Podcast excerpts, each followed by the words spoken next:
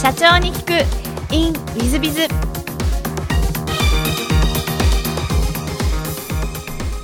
ィズビズの新谷です。先週の続きをお聞きください。まあ PR を設立してえー、2018年東証マザーで上場されてらっしゃるんですが、はい、最初から上場は目指されたんですか？全く目指してない。もともと100万円で始まった会社ですし僕50万円しか出してない。で半年間給与もない状態でやっているのでそんなもともと上場できるモデルでもないですし多分その時代あんまり VC エンジェル、まあ、そういう時代でもないのであの本当に単純にまず目先の食うこといずれアパレルはやりたいなっ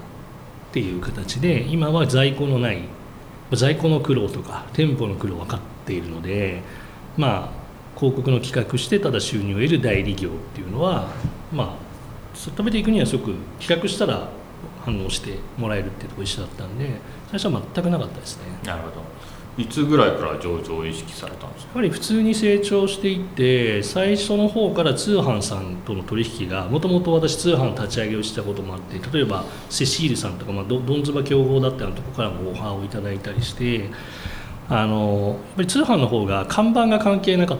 たんですよね、まあ、売れれば評価してもらえるっていうのがはっきりしていたので、まあ、僕の本質的な気持ち、まあ、ちょっと反骨精神が強いんで、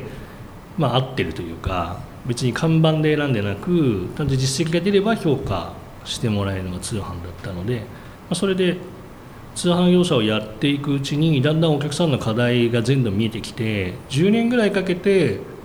まあ、毎年ずっとさ、まあ、僕らは多分3期目以外はずっと増収しているのであのお客さんの要望をただ答えていくと、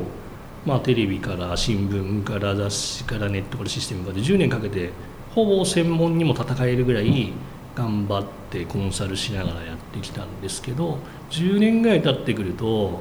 幕の内弁当になっていてでまあ伸ばしていく先にちょっと大手さんの方がいいかなとか言われるようになってきた規模感、まあ、昔広告業って多分30億の壁ってあってでその時多分40数億ぐらいになってたんですけどやっぱり大手が出てくる っていうところがあり僕らあんまりたくさんの社数よりは結構深くやっていた会社だったので、まあ、ここからやっぱり強みを持たなければいけない。あとまあ調達や資金とか一気にドライブスルーもやっぱり上場とかを考えなきゃいけないねと思ったのも本当10年目ぐらいですね。なるほど。でそこから、えーと上場準備されてそうすると34年45年で上場とかまあそうですね。1回上場準備をする前にせっかく上場するなら面白いから香港にあげようって香港にホールディング作ったことがあって2012年ちょうど9年ぐらいにまだ上場するとかは決めてないけどもうアジアでしょって全部ホールディングスを香港に移したことがあるんですけどそこから急に日本の市場が良くなってで香港であればメインボードというまあ本当なんですかね、えーパッチンマルハンさんとイオンさんぐらいしか上場してなくて吉野家がやっと上場したぐらい結構レベルの高いものだったんですけどちょっと条件なかなか難しくなってきたんで移すっていうことをやってまたように それすごくまあ損害をしているし本作を失敗しているんですけどあの、まあ、それから日本を目指し出した正式に目指したのも2014年です。そうすると本当に4年ぐらいでそうですねただ2015年に初めて調達をして一旦僕らその強みをマーケティングオートメーションが来るかもしれないという時にデータ分析からマーケティングオートメーションツールを作りそれを特許も取って、まあ、それ中心にいくつもりなんです単なる広告代理店って、まあ、市場にバリューがないので、まあ、やはりシステムいろいろやってたんですけどそれ行こうとしたんですけどいかんせんそこまでそこが広告代理店の売り上げが伸びるんだけどシステムの売り上げってそんなに急に伸びないので。こうバランスが悪い。どう見てもただ広告代理店にシステムがちょっとあるっていう会社に見えてしまってうまく見えなかったので、えー、それでやろうとしてたんですけど15年に調達を始めて他の株主をベクトルさん含めいろいろ入れていただいてそうするとまた広告業の中でもまた大大きい代理店変更が上位10社中3社、えー、2社は代理店変更。で1社はまあ大手化粧品会社のえー、不良事故がありまして全部ここが止まりうちはその時に赤字に転落。増収はしたんですけど赤字になり、まあ、その時債務超過に直前期なのになったっていうのがあったので2015年ショックって僕らの中では呼んでるんですけどそこで監査を全部外しました。直前期でした。だから1回落ちてで2016年まあ金融機関も全部このハードシングルじゃないですけど全部ストップ向いたんでまあ間違えると身売りかあまあ家賃とか本当にちょっと一部支払い待ってもらったりとか全部自分もらってやって自分の給料8割カットしてで翌年にはもう黒字化したんですね。ただ自力で乗り越えたんで本当にキャッシュは厳しくてで乗り越えたので16年に B ダッシュベンチャーズを含めもう乗り越えたのがちゃんとやれてるから大丈夫って一件調達をしもう一回やり直したんですよ。でその際に、まあ、我々がこう強みを見た時に、まあ、システムが入っていて一部成果報酬始まっていたんですけども、まあ、そこが一番ストック型で蓄積していてで、まあ、ビューティーヘルス以外もやってたんですがビューティーヘルス食品特化型の方が成功率が高かった。だから全部確度のところに絞って全部やめたんですよでそれ以外に実はアパレルやってました。アパレル2012年ぐらいですかね。に立ち上げて1 5 6年までもうパルコやルミネに僕らブランド作ってちゃんと出したり。そんなにもかで最後の方良くなかったんで、まあ、それの売却もして。で16年 V 字回復しそのまま3期で行ったって感じです。なるほどなるほど。そうしましたらあの、えー、ピアラさんの事業内容をぜひ、まあ、宣伝があったらご説明いただきたいんですが、はい、どんな事業をやってらっしゃいますか？そうですね。今現在もともと我々が出した広告代理店プラス通販支援だったんですけども今はビューティーヘルス食品業界に特化したマーケティング支援会社でやはりまあ上場するにあたって特徴をつけるときに、まあ、先ほどもありましたがツールとかシステムだけだと他社の競合もいっぱいあるんで一つはシステムを全部無料にしました。機能面とかで戦いたくないので我々システム無料もう一つは、まあ、マーケティング自体私その時は多分星野さん、まあ、いわゆる星野リゾートの星野さんの本を見ててまあ、世の中的にだいぶこう家電は保証書があるけどサービスに保証がないよねって言った時に、まあ、サービスの保証をつけましょうみたいな、まあ、星野さんが進めてた経営学の本ですね。で、まあ、それ見てて、まあ、マーケティングもどうかあるのかって言った時に、まあ、音楽も聞きたいものを聞くだけ、まあ、いわゆるシェアリングカーモデルだったり、まあ、なんか欲しいのに欲しい時だけとか効果のあるものしかお金払わないのにマーケティングってまあ、結果にコミットしないんで、まあ、それを結果にコミット側に変えた時に業界マップを作るとピアノの周りに敵がいなくなったので、まあ、一旦その先ほどの165年ショックじゃないですけどやっぱり成果報酬受け入れやすくて決まりやすいシステムでいうと計測する、まあ、それを見てそこに振り切るためにまあオール成果報酬に変えましょうっていう契約のイノベーションっていうのを思いついて最初の1年はほぼ人力ですね。だからみんな結構苦労してそんなのまあ周りから見たらできるわけがない。でやっぱり新卒で赤字30万とかデイトレーディングみたいに出すんでただ今まで1ヶ月でレポートしようとか2週間に1回レポート出すのに来週頑張りますじゃなくて今目の前がやばいのでものすごいスピードで直すしかないっていうところになって当事者意識がめちゃくちゃついてうちの運用力がまあ、新卒含め一気に上がったので最初のうち人力でも少しいけたんですね。でそれを今コンサルティングをする、まあ、これは11年通販やってるんで、えー、価格をいくら下げたらもしくはクーポンつけたらどのくらい反応が変わるとか全体的な知識があるものですからそこに今タグ付け学習をして、まあ、半分人間のプランニングを機械に移している。マーケティングを機械にプランニングし最適化して成果報酬でやりきるっていうのが今のビジネススタイルですね。なるほど。ありがとうございます、はい、ではちょっと全く違う質問もさせていただければと思います。あの事前に好きなものを好きなことということでグルメ探索映画格闘技鑑賞旅行あとキックボクシングというふうにお答えいただいてるんですが、はい、えっとアイスホッケーとこれお答えされてあの昔やってたってお答えされて格闘技っててやったそこでやっとつながったんですが、はい、当初のお聞きしてた時格闘技何でお好きなのかなってご質問しようと思ってたんですけども格闘技はでも小さい時は空手やってたのでもともと多分嫌いではないです。ただ走るのがすごいただ走る長距離走はあんまり好きじゃないですよ。なんで球技でやってるとかは楽しいんですけどただ走ってるのとか多分今ランニングが流行ってて結構よく誘われたりするんですけどそこにあんまり自分が合っていないっていうので球技だと人がそんなに集まったりもすぐできないので、まあ、格闘技は見てるのもするのも結構その場その場で違うのは好きですね。なるほど。はい、結構じゃあ汗かくことは好きですがっていう感じそうですね。なんかこう毎回同じ動きをするのは仕事もそうなんですけど僕多分ルーティン作業苦手。新しいことをどんどん取り組みたいタイプでいくとなんかこう多分マラソンでずっと同じ、まあ、景色は変わりますけど そのなんか同じ自分との戦いっていうよりは新しいなんか動きとか常に臨機応変に対応するみたいな方が合っているので好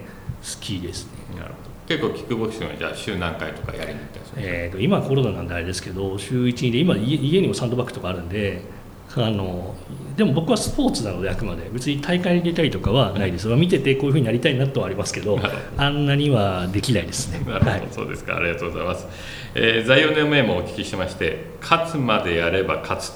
ということでこちらをなんかあの選ばれた理由というのは何かございますでしょうか？うん多分もともとですけど多分まあちょっと運動は才能とか少しあるなとか思うんですけどほとんどのものって僕も起業してやってきた新しいことだと思うんですけどやりきってやれないことって多分ないのでまあ多分うちの社内でも言ってますけどリーダー以上にした組織ってならないので上ができないと思ったことはできないんですよ。だからできると思ったことしかやらないのでまあできるのでやりきればそれはいろんな新しい市場で勝っていけるかなとは思ってますね。なるほど。ありがとうございます、じゃあ最後のご質問なんですけどもあのこの番組経営者向け全国の社長さん向けもしくはこれから起業する方向けの番組でございましてもしよろしければ社長の成功の秘訣を教えていただけたらなと思っております。そうですね、まあ、よく聞かれるように3つぐらいあるんですけど一つは先ほどあったリーダーより組織って大きくならないのでリーダー自身が2角3角上になるためにやっぱりそういう型を見る。そういうところのもう周りに影響されちゃうんで1角2角より僕だともう本当に今はもうベンチャー会より一部二部もしくは今1000億以上やってる人しかあんまり勉強にならないもしくはグローバルの経営者。って思ってます。それで一角二角覚えるっていうことともう一つはやっぱりその今まあ本当に情報が全てなので自分で取りに行かないと情報って取れないものですから先ほどの二角上以外にも、えーその業界の情報やそういった部分を常に取得しようとすること最後はもうやっぱり僕の座右の銘じゃないですけど自分でやりきれるって思わない人はやりきれないのでやりきれるって大体書いても最後信念志していったりみんな多分創業者社長とか、まあ、承継されるってコミットしかないのでまやりきるんだっていうところを本当に最後までやりきるっていう人かなと思いますね。ありがとうございます。大変勉強になる言葉であの私自身も勉強になりますし多分リスナーも大変勉強になったなと思います、えーリスナーの皆さんも本日はお忙しい中お聞きいただきまして誠にありがとうございます。ぜひ皆様のご参考にしていただければと存じます。飛鳥社長様本日はどうもありがとうございました。ありがとうございました。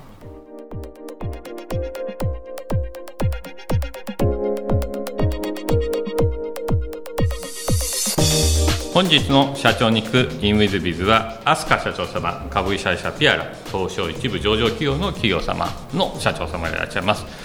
えー創業で東証一部までですから素晴らしいですし16年で上がってらっしゃるわけですよね。で途中変遷も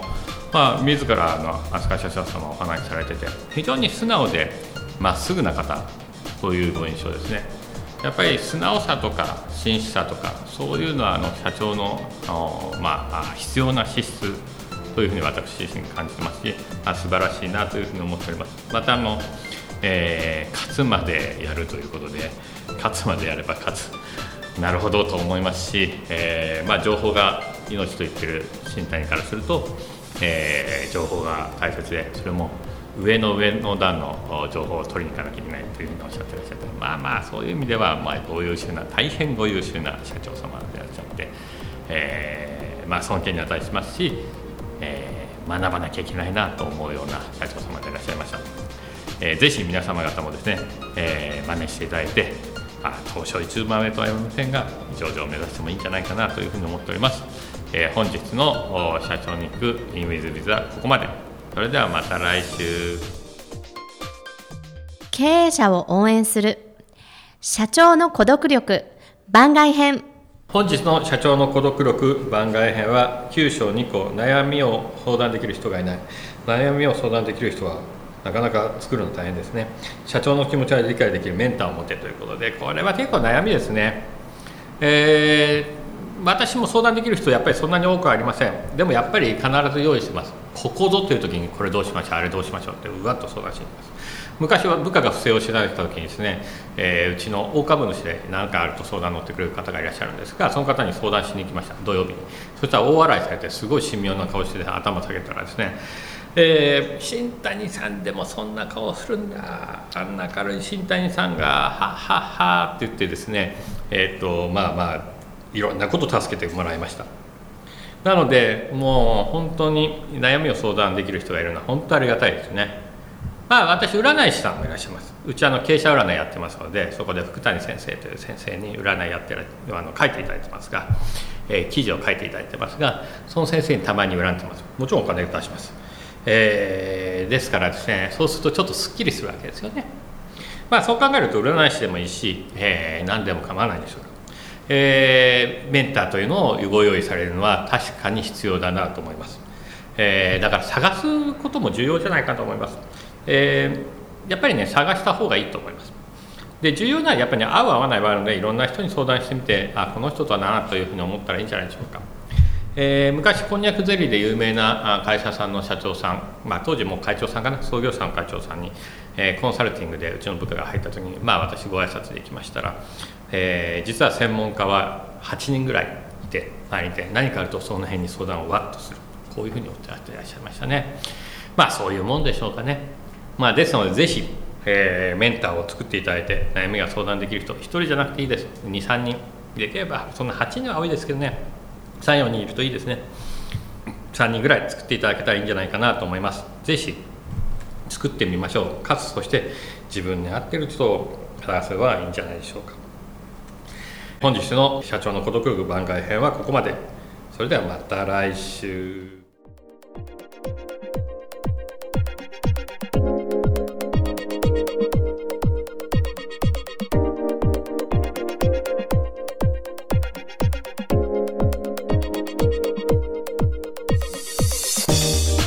本日も社長に聞く in WizBiz をお聞きくださり誠にありがとうございました、え、この番組は2017年1月から毎週配信を続けております。これまでにたくさんの成功社長成功経営者のインタビューをお届けしてまいりました。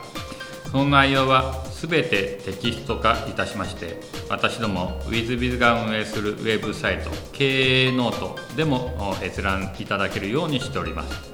音声だけでなく文字で読み返すことで新たな発見や気づきがあり皆様の会社経営に役立つヒントがきっと見つかるのではないかと思いまして、えー、サイトの方にもさせていただいてます。ぜひネット検索で経営ノートスペース社長インタビューと入力いただき経営ノートのサイトをご覧になっていただければというふうに思っております。本日の社長に行く e メールではここまで。また来週。